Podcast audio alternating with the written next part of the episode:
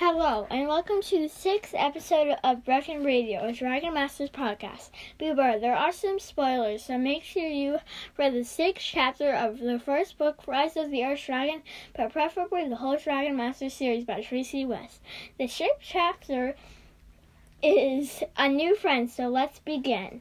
So when we last saw Drake, he both said he better be hungry because Masters get a lot of food, and he was not kidding. There was so much food in the dining room table roast chicken, potatoes, carrots, bread, cheese! There was more food than Drake had ever seen in his life. Pass the potatoes, please, said Drake said. Rayford pointed at the plate of potatoes. Sparks flew from his finger. As the plate floated over to Drake, he forgot all about wanting to go home. He saddled a potato with his fork. I bet I read that one, but I don't care. Is every supper like this? Rick asked Bo. Bo nodded. Yes, there is always a great deal of good food, he said. But sometimes I miss my mother's soup. Is your home kingdom far away? Rick said. Very far, said Bo. I come from the east kingdom of Emperor Song.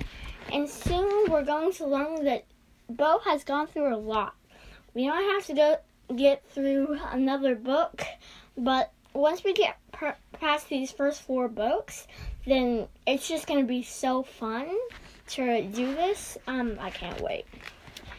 So apparently there's a great deal of food, and apparently Griffith can lift stuff with his fingers. Yeah. And I come from the south, said Ana. It is warm there, not cold and damp like it is here, aka the land of the pyramids. Well, I'm proud to be from this kingdom, Rori said. My father is a blacksmith. He makes the best horseshoes in our village. Rick missed home. He turned to Griffith. Is there a way I can let my family know I'm okay? Rick said, The wizard nodded. You may send them a note. He waved to one of the servants. Please bring this boy a paper and quill.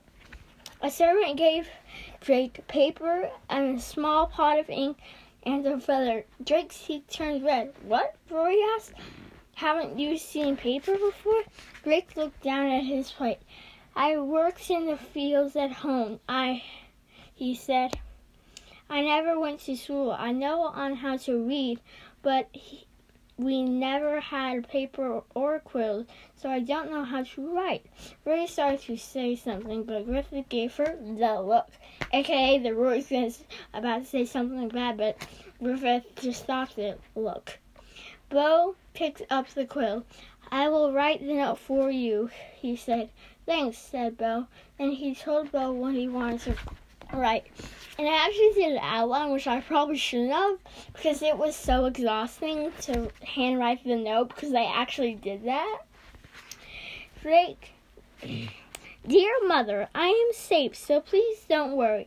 Everything is new and exciting. The king is keeping me well fed. My new friend Bo helped me write this letter. Love, Drake. Drake did not say anything about dragons. He thought he might scare his mother. And also, I don't know if he knows this or not, but there's kind of supposed to be a secret. So, yeah. Drake yawned. So, where do we sleep? We have rooms in the tower, Bo said. You will be in my room. Drake smiled. Good. At least he had one new friend here, and he is like real relieved because, um, yeah. He doesn't want to sleep with Redhead Rori. Suddenly, a soldier stomped into the room. All rise for King Roland the Bold, he said. And that is actually where the chapter ends. And if you know, um, I have an email once it I get that out.